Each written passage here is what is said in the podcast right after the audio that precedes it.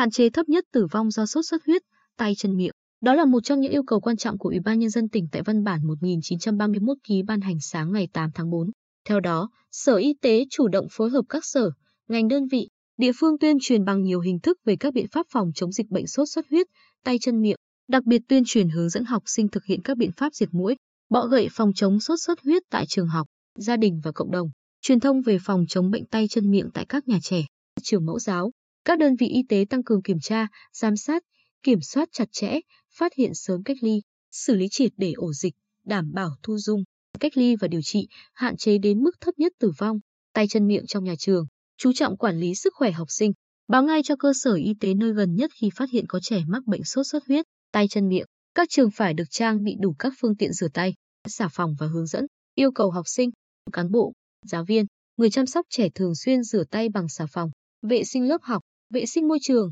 làm sạch bề mặt và đồ chơi hàng ngày, tăng cường kiểm tra, giám sát các cơ sở giáo dục, đặc biệt nhà trẻ,